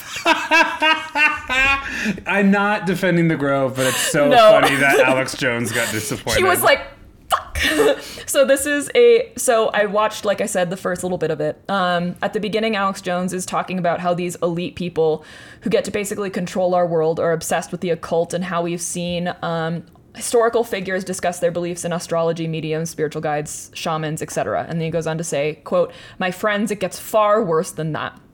Um, leaders from around the world, prime ministers, chancellors, presidents, governors, again, the heads of industry, banking, academia, the media, Hollywood. Only a select few, a little over 2,000 people, travel there to engage in bizarre, ancient, Canaanite, Luciferian, Babylon, mystery religion ceremonies. At least that was the rumor. Only Alex Jones could take the worst place in the world, make Yeah. it sound so fun, and then be like, "Isn't that awful?" like his his unique ability Yeah. to ruin everything he touches in a way that's so uniquely awful to him. Yeah. because that description, I'd sign up for that in an instant. yeah. But, uh, ancient Canaanite, Luciferian, Babylon, mystery religion. All I heard is Babylon. I'm like, well, sign me up. It sounds witchy to me, is all I'm saying. Meeny, meeny, Tucko, Ufarsa. Yeah. That's it. That's the one. Houdini reference. Um, another person who infiltrated um, Jon Ronson, which I read the name Sorry, as sorry. Ron Johnson, and then was like Jon Ronson. Jon Ronson. it just feels wrong. It does. It is, because it is wrong. It is wrong. It's wrong. Um, so his series, um, "The Secret Rulers of the World," um, discusses the Bohemian Grove and the Bohemian Club. He says, "quote My lasting impression was of an all-pervading sense of immaturity. The Elvis impersonators, the pseudo-pagan spooky rituals, the heavy drinking. These people might have reached the apex of their professions, but emotionally they seem trapped by their college years. Love that. And now we're. That's why they've ruled the world because they're psychopaths. They're literally crazy. they did not learn empathy in uh, in high school, much to our best attempts, and We that was tried, we never encouraged in college. And now they go to the Grove every year. How long is this weekend again? It's It's two a- weeks. Oh, it's two, but they're not there the entire time. It, I think they can kind of come and go as they please. They have val- valets on hire, which we'll talk about. Yeah, do. so I think they can come and go. Like they don't need to show up for the whole two weeks, um, which is why Alex, I think at the beginning said, "I heard McCain will come next weekend." Oh, Um, Congress will be on recess. Yes. There's an article by Sophie Weiner. Um, my summer job at the Bohemian Grove serving milkshakes to the shit-faced global elite. That is the actual title of the article That's she wrote. an old timey article that tells the whole, story. article. That's the whole story. Right below that, Mrs. Agatha Christie found. And she worked there the summer of 2009. Okay. While it's difficult to become a member of the Bohemian Club, it is easy to get a service job. Which why didn't any of the journalists think about that? Like what why are they all climbing through yourself. fences? like go yeah, go get a fucking job. Whatever. Because you know, some of these people, especially when they get drunk, do not view the service workers around them or like clock that they're there. Exactly, you could see so much. Exactly. And I bet you could, especially after a while, this, the pat downs get laxer. You figure out what they do and don't touch. You can get recording equipment in. Mm-hmm. I have summers off. Does that mean another old fashioned Governor DeSantis? Sorry. Is that another old fashioned That's Governor that's DeSantis? better. Yeah, that's better. Guys, I'm gonna do it. I'm gonna do it. I'm not gonna do it. I have a really fun summer planned every year. I could, maybe it's gonna be fun. I could write a book. you could. Let us know in the comments if we should do it or not. I'll do it. I'll fucking do it. Um, there's a quote. There's a quote here from an employee. Her name is Olivia. It said, "quote um, If you don't get hired at the Grove, you probably have a felony on your record or showed up to the interview looking terrible. Um, for valet parking, there was no training whatsoever, like none. They just throw you to the wolves. You're parking like three hundred thousand dollar Bentleys, and they're just like, "Go as fast as you can, fast, fast, fast." I mean, that's kind of sound kind of fun. Um, the author Sophie worked as a server in the dining circle, which she described as a quote, a charming clearing surrounded by old growth redwood trees and filled with enough picnic tables for several hundred members. She recalls a literal red line on the ground defining the area where females were not allowed past. And I mean, I'm not shocked, but I I'm am not. shocked. I know, right? Conveniently, all of the lucrative jobs like maintenance Ah. and employee driving are on the other, side, of, that, line. job. Of course, of that line. Yeah. Yep. Sophie said most of the employees that get hired are like 19, 20, 21. They're all like literally out of high school, early Sure. college, Super trying to make a buck. young and desperate. Yep. Typically, um, you would clock in. This was from one of the guys that worked there. Uh, you would clock in around 2 p.m. and work until like midnight or later. That's your typical hours. Solid 10, Yeah. Mm, 12 hour shift. Yeah. Do they tip you? Probably not. I, doubt it. Not that group. Um, while the members are encouraged to kick up their feet and relax, be themselves, and get shit faced, the employees are under strict rules. All employees refer to the members as gentlemen and are and are told to generally avoid conversing with the members unless they are like spoken to to engage in conversation. Men cannot have like men that work there cannot have hair past their ears or any stubble at all. Quote oh, shit. this was like an email that got that she got. Um, if you show up with a five o'clock shadow, you will be instructed to use a the fifty cent razor to take care of it. Ladies cannot wear dangling earrings, long bangs, or glitter. What the fuck? Uh, one employee, Megan, who was a server there for two years, remembers wearing a clear piercing in her eyebrow just to test the waters. She was immediately sent home and said she had to take it out every shift, and the piercing was basically infected the entire time she worked there. Yeah, gross.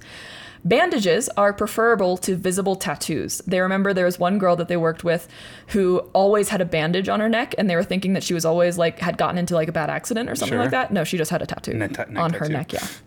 One female employee, Devin, was accepted to Harvard on a full scholarship from the town um, Monte Rio, I think it was.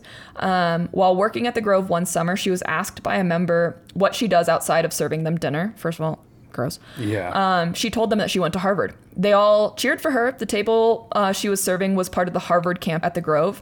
Most were very excited for her and asked her a lot of follow up questions like what she was specializing in, all of that, like good classic stuff you get asked when you tell someone you're going to college. Right. This is a quote. Quote, then one man who was directly on my left kind of thoughtfully shook his head and said, I didn't think people like you went to Harvard. I mean, he's not necessarily wrong. You've rigged the system at America's most elite universities. That that is actually a correct, Correct statement. statement. But there is always exceptions to the rule to prove that it's not a rule. Mm-hmm. Yep. This is a quote from Sophie. There were a few things that made the job special. The asshole customer yelling at you about something out of your control could be our next president. Oh my god.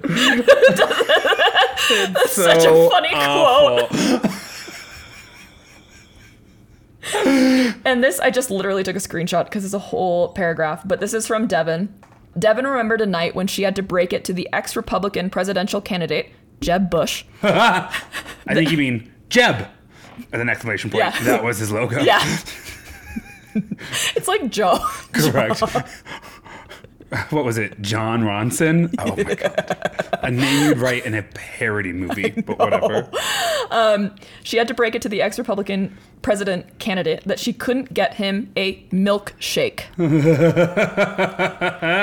she said to him, quote, The pastry chefs are busy making dessert for everyone, so there are rules about when you can order milkshakes, she said. One night, Jeb Bush rules about your milkshake ability. Continue. One night, Jeb Bush is there and he flags me down and asks for a milkshake.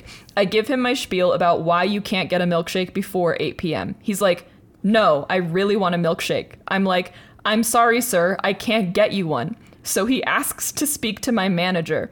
Like his presidential campaign, Bush's milkshake confrontation would end in defeat. Good for her. So I find the manager and tell him what's going on. He goes back over to the table and tells him basically the same thing I did. Jeb Bush gets kind of angry. He said something like, Do you know who I am? The manager bends down and says, Yes, sir. I know who you are, but the milkshake rule still applies to you. God, Downton Abbey needs that scene. I know. Downton Abbey needs that scene. Now we're going to talk about the theater for a little bit. Really glad that this terrible cult of horrible people that rule our world Still and are destroying nature still has a little comedy aspect to it. Theater. Since the members are all men, the men in the plays cross-dress. Some of the professional ent- some are professional entertainers, but most are not. Um, one of the employees who worked in the productions like department is quoted saying, "quote It is some of the worst theater I've ever seen." In 1989, Philip Weiss said some one-night shows cost as much as $75,000.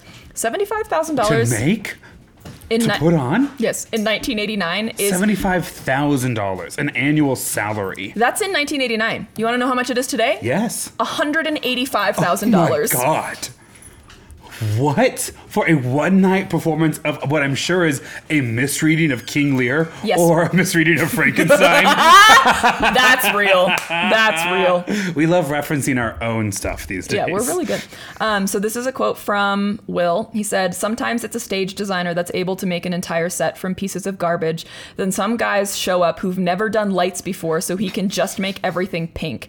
Then there's a guy who is on his fifth glass of wine reading off a script, and they're all on the same stage together." he also says, "I've seen grown men throw hissy fits about whether they can have a person on stage fall through a trap door. I'm like, there's no trap door built. So we have to find the money to build a trap door. also, the person you want to drop through the trap door is a 78 year old arthritic man. That's not Kill him. safe. Kill him. Let's go. Let's do it. Walter Cronkite's owl voice is like, do it. And welcome to the human sacrifice portion of today's camp. I want to point out that, I, listener, especially if this is not your first episode, I think you know this is not my and I's soul, except for these 2,000 very specific people, People, yeah. in which we're like, do it, bet, bet you won't, Set it alight, send Anne Bonny over there and tell her she can't have something. bet you won't.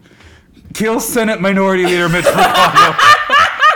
You are now on a list. oh, I'm sure I am. Proud. Listen, if you don't wake up every day and think, how could I upset Tucker Carlson with the mundane things that bring me joy, then you're not living a radical enough existence. You just literally dress up as the green M&M, but like not the sexy one. Oh, you one. mean the lesbian green M&M? She's not wearing the sexy boots anymore. I Um, these are both quotes from Sophie. Despite these quirks, working at the Grove was largely like any other boring, shitty service industry job, something to slog through for some spending money. After working at the Grove, I really do believe that Area 51 is a boring Nevada test site full of nothing.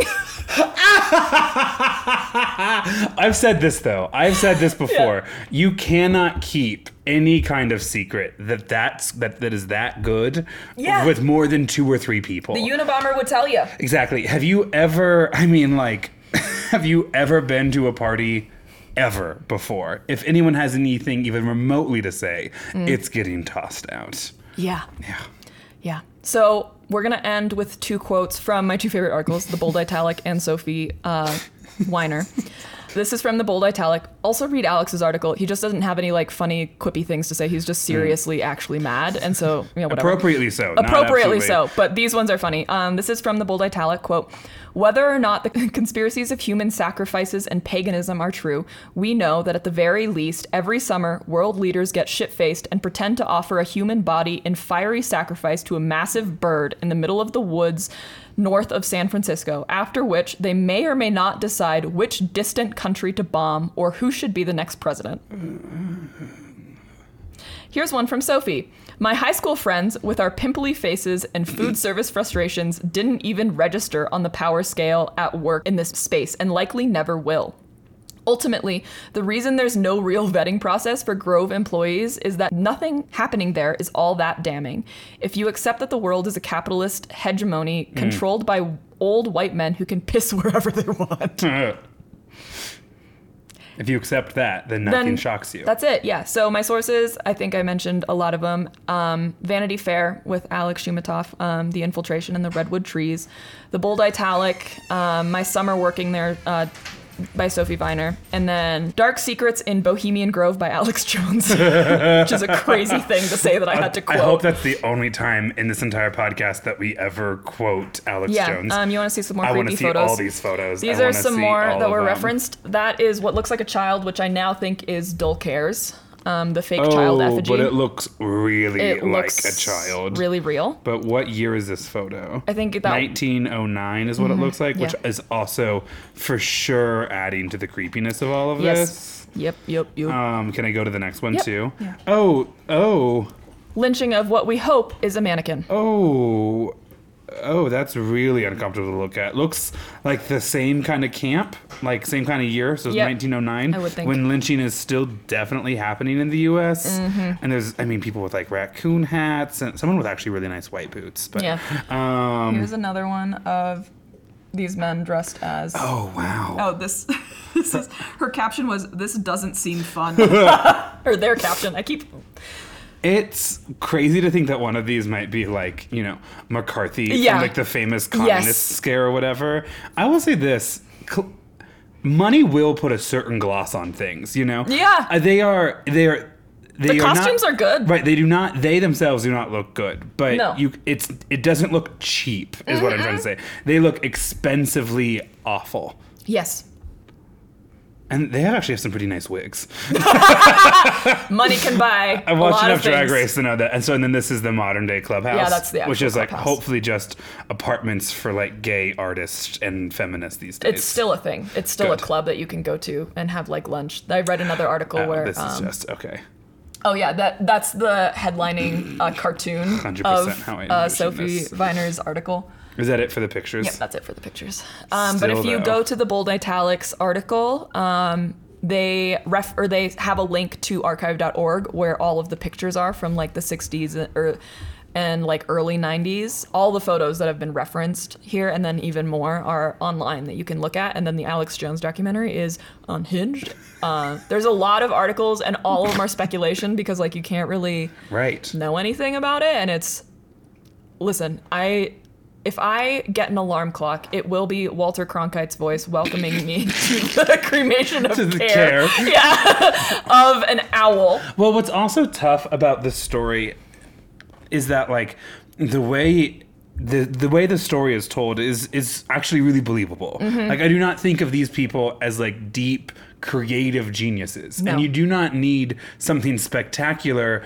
to plan like, oh, we're all going to fund this presidential candidate and then we're going to get this policy passed. Right. That doesn't require like a clandestine meeting in like a basement room. You can absolutely do that over what is probably some like you know cosplay working class beers Mm-hmm. um, as you like talk amongst your friends and things so the fact that it is otherwise just like a boring weekend of conversation between men who just want to have their dicks out all the time is so believable It is. that it almost now that i've sat with this information for an hour and a half two hours it is I'm, I'm almost disappointed in them for their lack of creativity They you done could better. have you could have a layer and instead you're cutting it down Exactly, because if you go on Google Maps right now, you can't see any of it. But Right. um, Jock, there's a whole part of this article of Alex's article where Jock is showing Alex like the Google images of one of the reasons that he got kicked out was he was reprimanded for taking photos Mm. of some of the um, like groves that had been destroyed,